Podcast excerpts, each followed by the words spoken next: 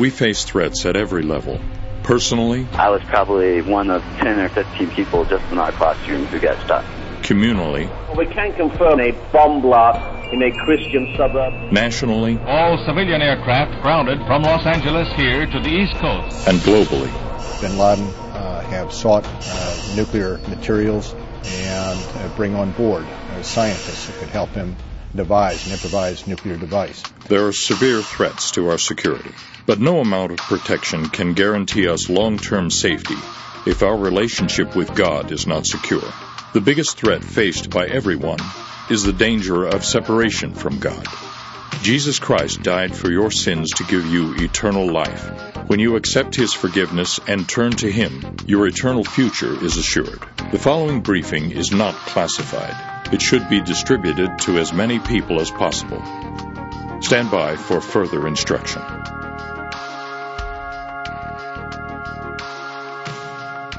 Father, our worship continues as we give you our full attention. We want you to speak. We know that you do that through your word. And we pray that this week, this day, this moment would be no exception. That as you speak, we would listen. We would want to hear and we would want to do what you say. In Jesus' name, amen. One of the most famous landmarks in all the world is the Leaning Tower of Pisa. It's a remarkable structure. Everybody's probably seen it in a picture, or they've heard of it at least. And it's famous. It's, it's not famous for its height. It's 179 feet tall. There's a lot of taller structures. Uh, the downtown plaza in Albuquerque is taller than that structure. But that's world famous. Not because of its height, not because of its architecture, though it's a marvelous example of Romanesque architecture. No, the reason the Leaning Tower of Pisa is so famous, one reason, it's leaning. It's leaning. It's old. It's still intact. It's 835 years old. But it's leaning. Now, it's not only leaning, it's going to fall. It's going to fall. In fact, they, they've been measuring its descent over the last several years. 1911, they first started measuring the Leaning Tower of Pisa. And over the years, they have noticed that it drops one twentieth of an inch every single year. And today it's 17 feet out of plumb. They predicted that it would collapse in the year 2007. Still standing. Hadn't collapsed yet. I'll tell you why before the study is over. But the word Pisa, P-I-S-A, where the city is formed and founded, means marshy ground. So that gives you a clue as to why the tower started to lean almost immediately after it was being built. In fact, they built it up and then it started leaning and they kept building it.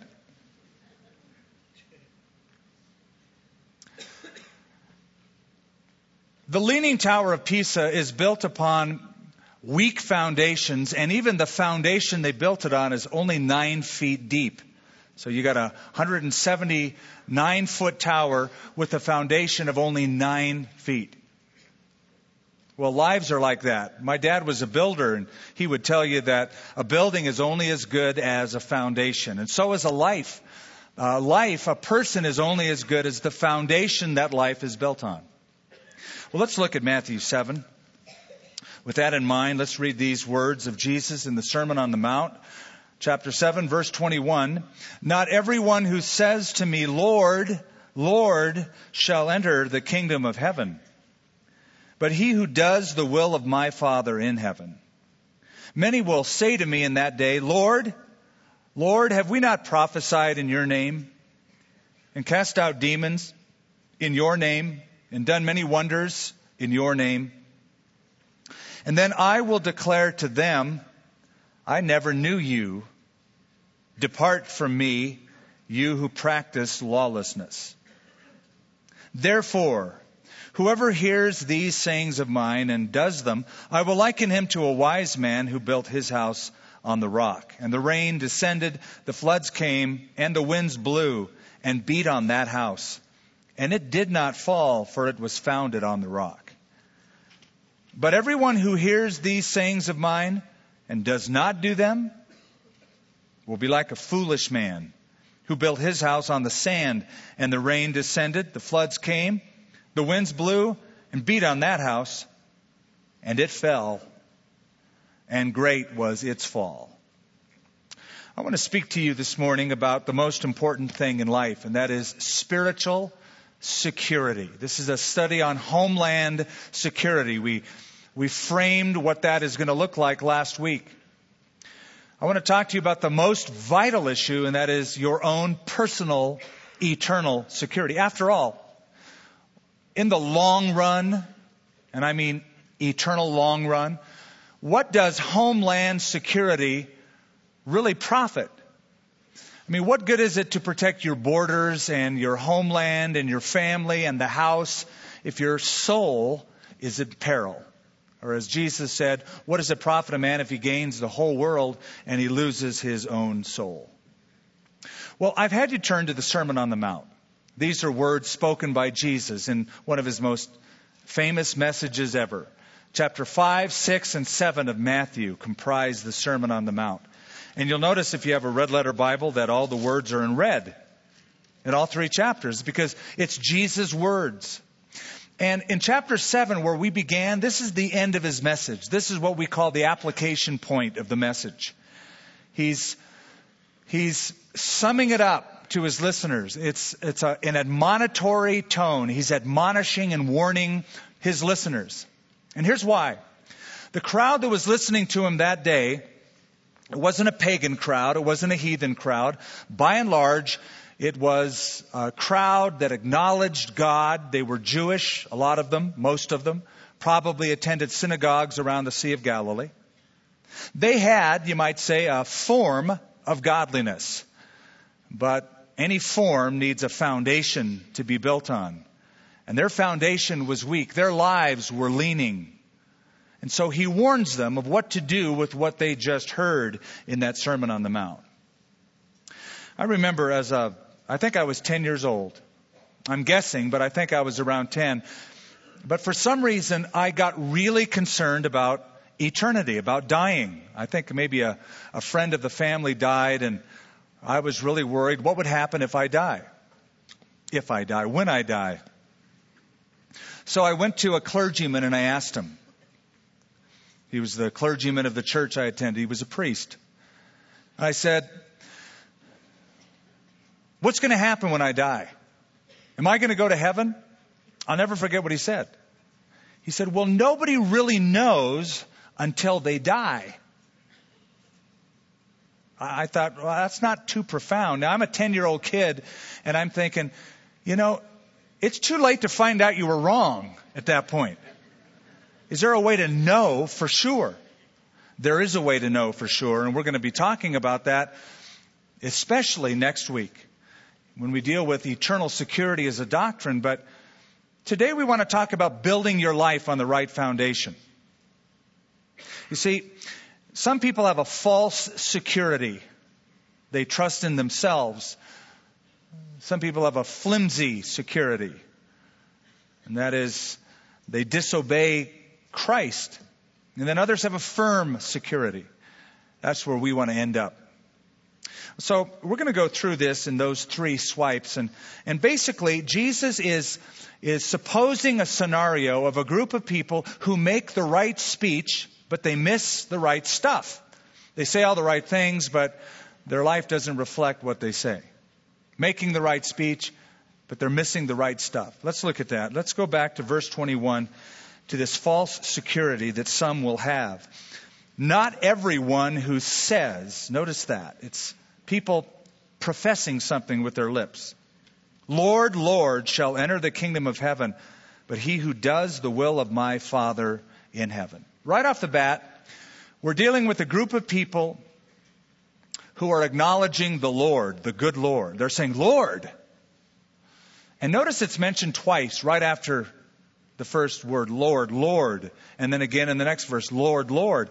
That's to emphasize passion, fervor, Lord. It's a great thing to say.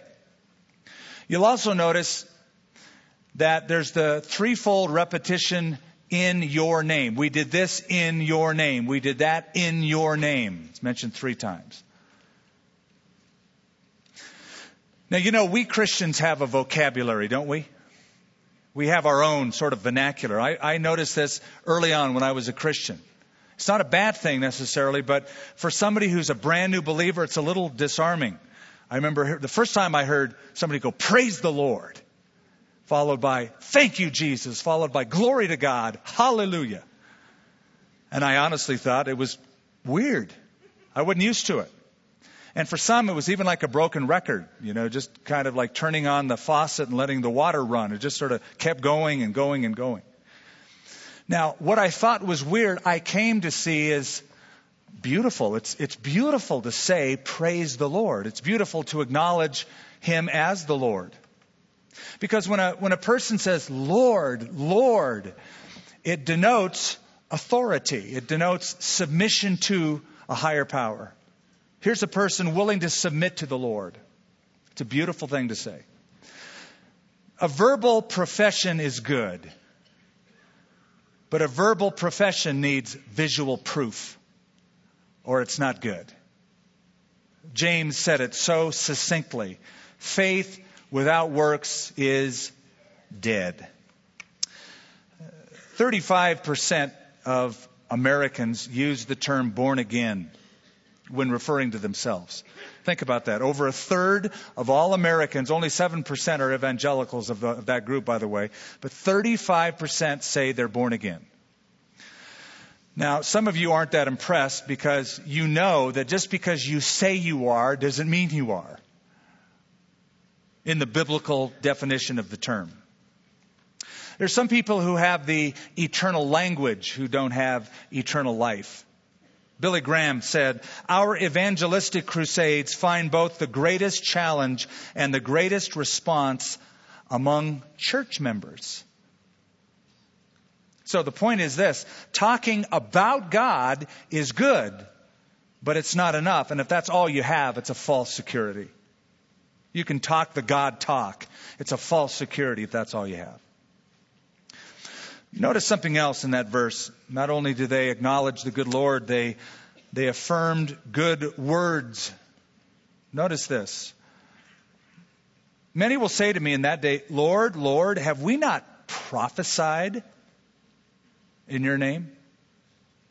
Now the admonition, the warning goes from the pew to the pulpit those who speak for God, not just speak about God. They're prophesying in His name. They're representing God at some level. Spokesmen, spokeswomen, speaking for the Lord. We've prophesied in your name. You say, can that be? Is it possible for someone to be a spokesperson for the Lord? A pastor, a ministry leader, and still need this warning? Absolutely it is. If you remember in the Bible in Acts chapter 19, there's a guy by the name of Apollos. You'll recognize the name Apollos. He was an Alexandrian Jew. And here's his description. He was an eloquent man and mighty in the scriptures. But as you read on, you discover something about Apollos. The guy could preach, but what he preached was incomplete. He, he taught the baptism of John the Baptist, water baptism. He believed Jesus was a good man, a moral and ethical teacher, but he didn't come to the fullness of the message until somebody brought him aside and explained it all to him. Whoa, the boy could preach up a storm. He was a spokesperson for God, but he was not saved at that point. I'll never forget a Christmas day several years ago. It's one of those years, you know, when Christmas falls on a Sunday. And we had a service in church Sunday morning. It was Christmas Day, and we gave an invitation for people to receive Christ. And a man came forward. He came up on the left side. He had tears in his eyes, an older gentleman. And at the end of the service, I went to him and I said, What's your story? Tell me your story. He said, My story? Here's my story. I've been an elder in a church for years, but I have not known Jesus Christ till just a few moments ago when I prayed to invite him into my life. Here's been a representative, a spokesperson, an elder of a church who didn't know Christ. Martin Luther had the same testimony. Martin Luther was concerned about his soul and he joined a monastery in Erfurt, Germany, where he was ordained to the priesthood, studied theology, became a doctor of theology, taught the scriptures, taught theology, but his own testimony is he was not a believer at the time. So the point is this talking about God is good and talking for God is good, but if that's all there is, it's a false security. Go on in the text. Not only do they acknowledge the good Lord, not only do they affirm good words, they accomplish good works. For they say, Lord, Lord, have we not prophesied in your name? And get this, cast out demons in your name and done many wonders, dunamis, powerful acts in your name. How is that possible? Is it possible for someone who's either a nominal believer or unregenerate to do this? How do you explain this verse? Well, number one, I'll give you three possibilities. Number one, the works were done in the name of Jesus, in your name, but by the power of Satan. I know that messes with your thinking a little bit. So I need to explain that. In Acts chapter 8, there was a guy named Simon. He was a sorcerer. He lived in a town called Samaria. And he did powerful, miraculous works. And even though everybody said this man is the great power of God, the Bible says the powerful acts were done by the power of the devil. Another case is Acts chapter 19 in Ephesus. There were seven brothers called the seven sons of Sceva. They were Jewish exorcists who heard about Jesus Christ and saw that using his name was a good thing, so they grabbed the name of Jesus and would say, In the name of Jesus Christ, whom Paul preaches. And they were casting demons out. Then in the end times, there will be the Antichrist who will come, the Bible says, with the working of Satan with all power, signs, and lying wonders. So you see, it is possible. There's a, a, another explanation of this verse. It could be that though they were nominal or even unbelievers, they were still, they were still, and it's an exception, not a rule, um, it was the power of God working through them. Now, again, that messes with us because we just sort of like it cut and dried. But, you remember back in Numbers chapter 22, a guy named Balaam? a false prophet, not a, not a Hebrew prophet. He didn't know God. Um, Balaam believed in a pagan religion, and yet when he spoke, God put his words in Balaam's mouth so that he could only bless Israel. It was that restraining power of God that caused that to happen. And then what about Caiaphas, the high priest, an unbeliever? Did not believe in Jesus, but he said it's expedient for one man to die for the nation. And the gospel writer puts a footnote in there. He didn't know, it says, that he was prophesying that Jesus Christ would die as an atonement. So it is possible. Here's another possibility. It could be that the, the group of people Jesus is mentioning just professed it, but it really never happened. They're just saying they did, but they didn't. But here's the point of it all. Here's the real point not to explain that. The real point is this. You can talk about God, you can talk for God, and you can be doing good things for God, and that's fine, but it's a false security if that's it. Now, the false security turns into a flimsy security when a person with that tries to face the judgment of God. Because if you're making the right speech, but missing the right stuff, the house will fall down. The, the leaning tower will collapse eventually. So let's look at verse uh, 23. This is what they're, this is what they're missing. This is, this is the stuff they're missing. And I will declare to them, I never knew you. Ponder that for just a moment. Let that sink in. I never knew you. And then listen, depart from me, you who practice lawlessness. There's two things this group is missing, though they're making the right speech. What they're missing is a lifestyle, first of all. Notice the word practice. You're practicing lawlessness. Um, it's, a, it's a present participle in the Greek language. It simply means a continual action. A better translation would be Depart from me, you who continually or habitually are practicing lawlessness. Here's the point anyone who continually practices sin gives evidence that they don't belong to Christ. I'll say that again. It needs to be underscored. Anyone continually practicing sin gives evidence they don't belong to Christ. Now you say, no, no, wait, wait, wait a minute, Skip. Wait. Don't Christians sin? Uh huh, they do. Don't Christians fall? Yep, we do, don't we? And there's forgiveness. And you might even add to that, don't Christians sometimes deliberately sin? Yes, they do. And sometimes there is a stronghold that grips a life.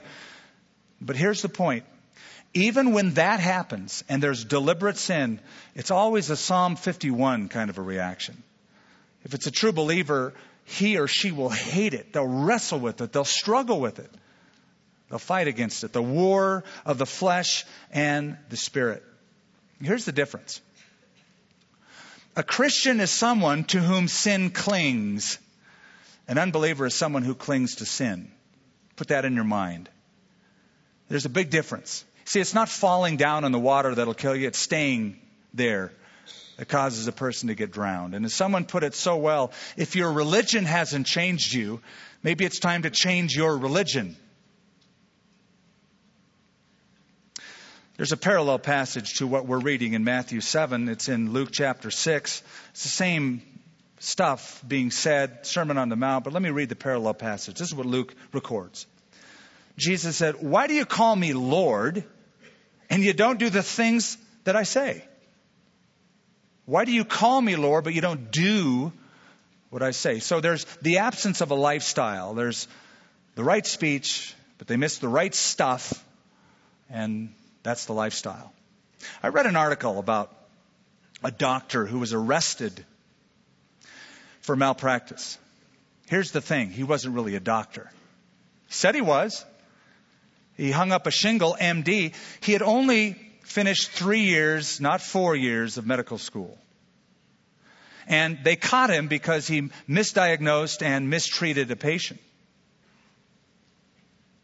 So here you got a guy, his profession is he's a doctor, but his practice is he's a third year medical student. Erma Bombeck once wrote, Never go to a doctor whose houseplants have died. Isn't that, isn't that good wisdom? Makes sense, doesn't it? Well, who's going to go to a Christian for direction if that person seems lost themselves? Where's the lifestyle? You can make the right speech, but if you're missing the right stuff, not only that, and here's really the, the beginning part, the more fundamental part, there's the absence of a relationship. Again, I draw your eyes to verse 23. I will say to them, I will declare to them, I never knew you. Jesus is not saying, I never knew of you. He's not saying, I never got your name. You, you're who? What's your name again? That's not the idea. The idea of I never knew you is I never knew you as my disciples. You never knew me as your Lord. We've never had an acquaintance. Now, I want to put something together here. This is all important. Lifestyle does not produce relationship. Relationship produces lifestyle. That's all important. It's not lifestyle. Okay, I'm going to do this, I'm going to do that, I'll do the other thing, I'm going to keep doing those things because if I do those things, then I will have a relationship with God. No, no, no. You have a relationship with God first. You know Him, you meet Him, you receive Him, and flowing from that will be all the rest. The lifestyle will flow from the relationship. Relationship comes first, lifestyle follows relationship.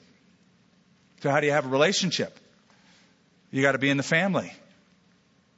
How do you get in the family? Got to be born into this family. You got to be born into any family to be a part of a family. That's why Jesus said, You must be born again to enter the kingdom of heaven. If you're not born again, you won't enter the kingdom of heaven. Paul uses that beautiful term of adoption. We're adopted as his children into the family. In a sense, God says, if you receive Christ, you're born into this family. So faith without works is dead. That's James 2:20. But it's also true, Romans 3:28, that works without faith is dead in so many words. You need faith. And that faith, the relationship, knowing Christ, will produce works. Put it this way Sa- saving faith is a faith that works. It works, it produces the evidence. I love how Jesus put it in his prayer to his Father in John 17. He said, You've given eternal life to as many as you have given to me, and this is eternal life. This is eternal life, that they know you, the only true God, and Jesus Christ, whom you have sent. When I was first saved, I remember I was two weeks old in the Lord. Now I got to tell you something. I was I was ignorant. This is confession time. I was 18 years old. I had been saved two weeks. In my closet was a couple of lids of marijuana, and I didn't see anything wrong with it. That's how ignorant I was. See, I, I sort of thought I needed to receive Christ, and I did legitimately do it. I did legitimately give my life to Him, and I loved Him. I read the Bible and smoke a little here and read the Bible and got amazing insights. And, I didn't see anything wrong with it. I was ignorant. I had a relationship. But one day, I was reading, um, it was a good news for modern man. I was reading the Sermon on the Mount. I remember it so vividly. I remember the light coming in the room and what it looked like. And I'm reading in this modern translation, Matthew 5. And here was the translation. Blessed is the one whose greatest desire is to do what God requires. And I stopped because I felt like the Holy Spirit reached through the words of the page and slapped me upside the head with that. And I just thought about that for a while. And I thought, is my greatest desire in life to do what God requires? And I had to be honest. And I thought, it's not. It hasn't been. See, I kind of received Christ and I thought it's all about me. I want my life and my this and my that and my relationships. Oh, and I want to get heaven as well. I legitimately prayed. I believed I was saved. I still do, but but there was something missing because I was living in disobedience, and it was it was. I, I remember it was it was. I thought I got to flush some stuff in the closet down the toilet. That's exactly what I did. I got up there, went in, got the dope, threw it in the toilet, flushed it. It was done. So the relationship comes first, and then the lifestyle, then the obedience, and what you learn, we respond to. Now, there's something I want you to pick up on in, uh, in our verses. There's a reference here to a coming storm in verse 24 through 27. There's a couple houses that are built, and the wind blows through, and the rains come, etc. And one house stands, one house falls. It's a storm that is coming. Now, typically people read this and they interpret it something like, these are the storms in life. You know, we all go through trials and hard times, and if you trust in Christ, you'll stand and make it through. And that's, that's great, that's true, but that's not what it means. Now, it seems to be referring to a particular kind of coming storm, and that is the storm of judgment. God's judgment, God's wrath that is coming. And it's easy to see that in context, verse 22. Many will say to me, in that day, what is that day? That day is Judgment Day. That is the day when men will face Christ to give an account for their lives. That's the day of judgment. In verse 23, and I will declare to them, same day, I never knew you. Depart from me, you who practice lawlessness. Now, now we understand why it's so important to have a secure foundation because there's a storm of judgment coming, and your life, like the Leaning Tower of Pisa, will fall or it will stand, depending on what foundation it was built upon.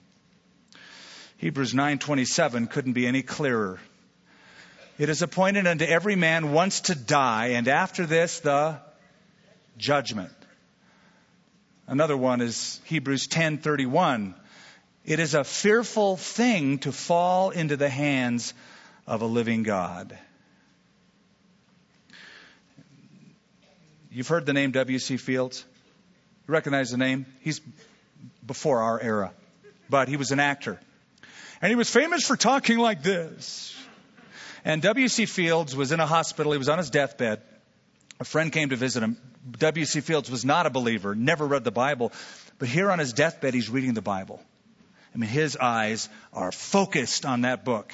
And his friend comes in and notices this, and he's shocked, and he goes, What are you doing reading the Bible?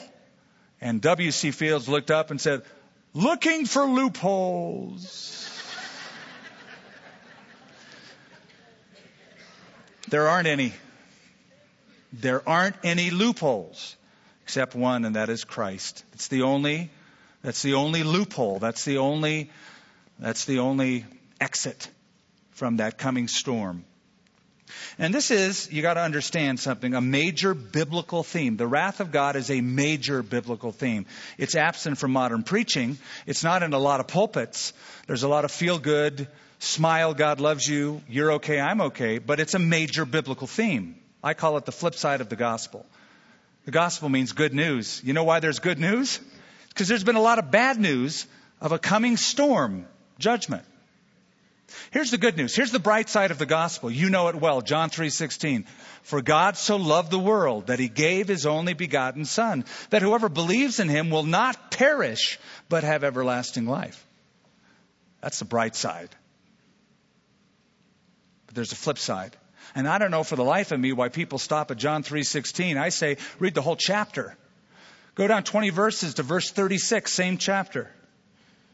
He who believes in the Son has everlasting life. He who does not believe in the Son shall not see life, but the wrath of God abides on him. Now, some think that the wrath of God is Old Testament, right? Well, that's the God of the Old Testament, God of wrath. Love, grace, mercy, that's the New Testament. You got it wrong. The wrath and the grace of God are themes throughout the entire Bible. Here's New Testament, Romans chapter 1. The wrath of God is being revealed from heaven against all godlessness and wickedness of men who suppress the truth by their wickedness. See, a continual revelation, he says, all throughout is being revealed from heaven. That's why, that's why the gospel is such good news. Hey, you can escape, but you have to have the right foundation. There's a word that's, it's uh, haunting Look at the first word of verse 22. Many. That should stop everybody dead in their tracks. Many will say to me in that day, Lord, Lord. Not a few, many. Now go back to verse 13. Just go back a few verses.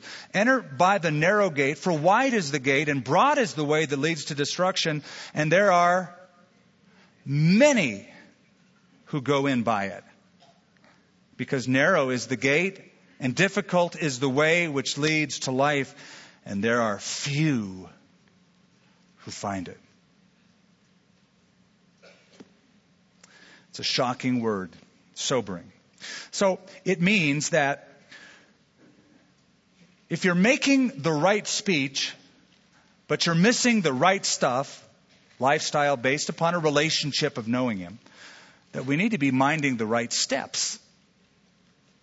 Minding the right steps. Let's, let's look at the firm security of the last few verses as we close. Therefore, whoever hears these sayings of mine and does them, I will liken him to a wise man who built his house on the rock. The rains descended, the floods came, the winds blew and beat on that house. It did not fall. It was founded on the rock. Everyone who hears these sayings of mine and does not do them will be like a foolish man who built his house on the sand. The rain descended, the floods came, the winds blew and beat on that house, and it fell.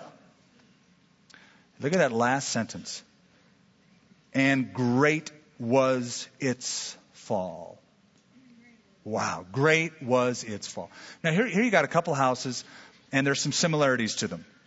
Both builders build, build a house each, and both of them are building a house because they want a house, a secure house That's similarity number one. Similarity number two, they're probably in the same area because the same storm pattern blows through and affects both of the houses. Similarity number three, they probably looked alike on the outside. I mean, they had a door, windows, two camel garage, you know, fitting with the time.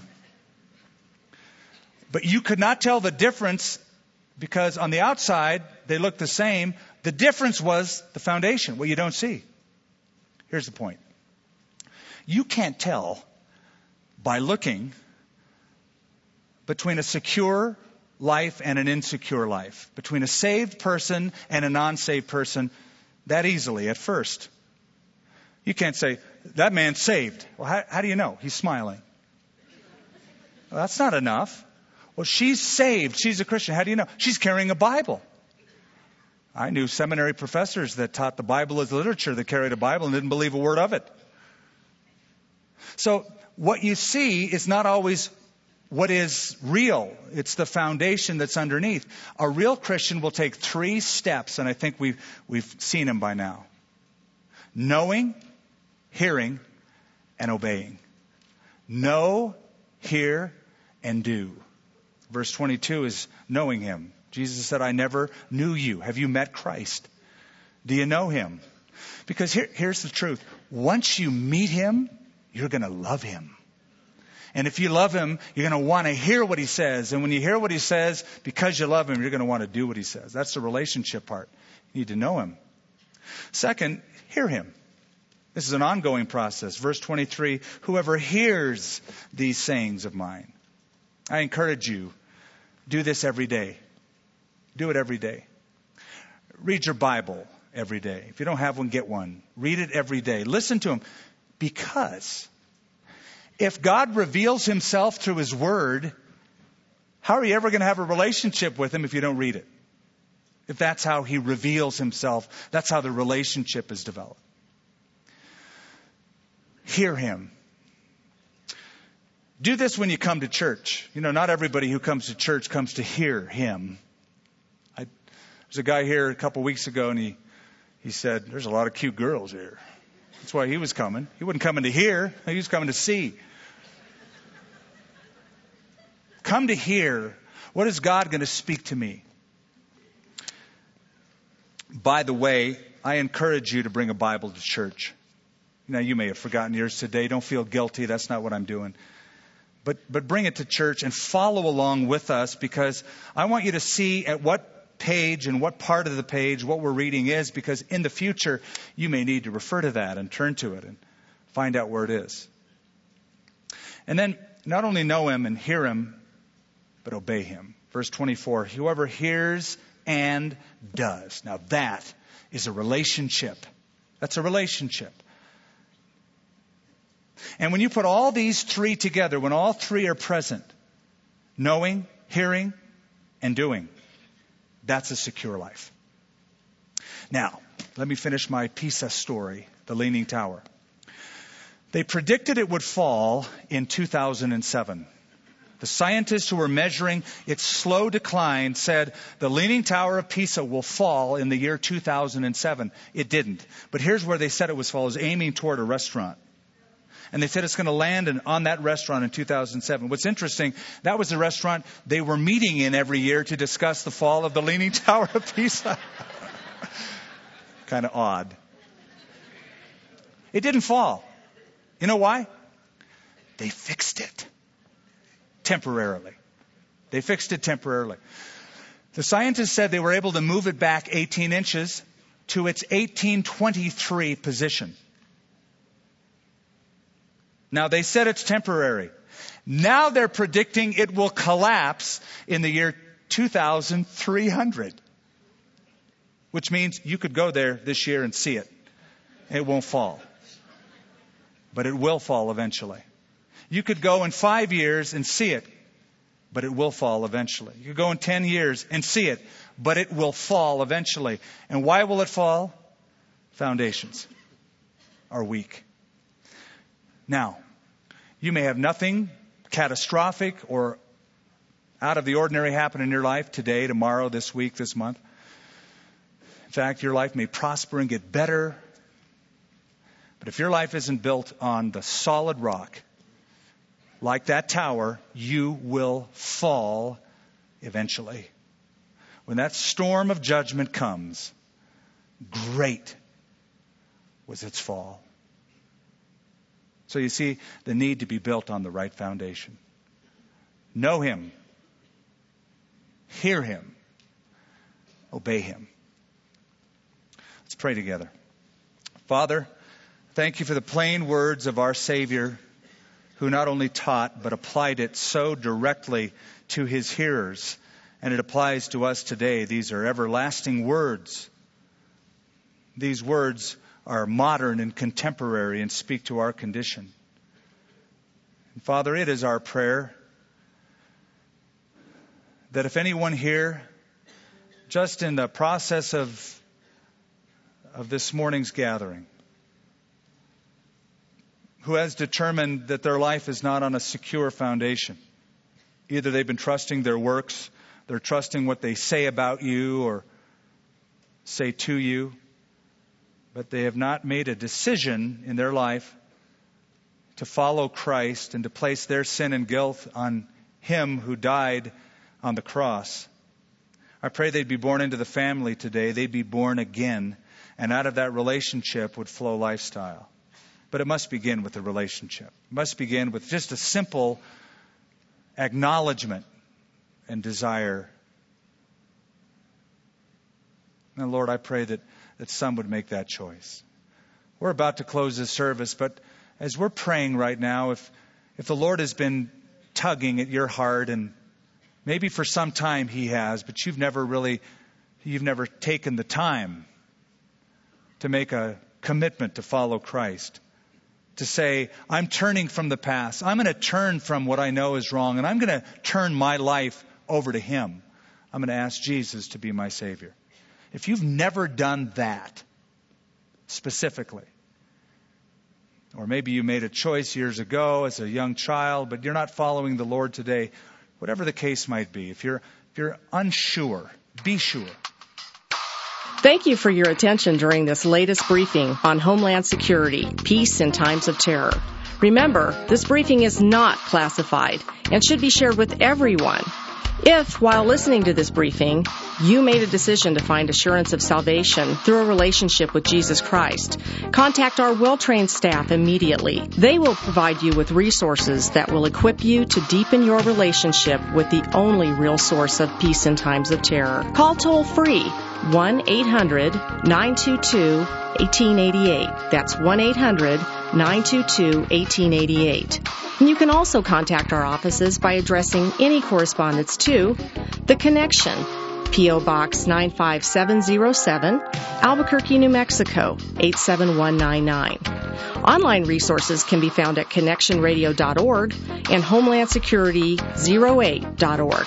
Thanks again for your attention, and please plan now to attend next week's briefing at this same time.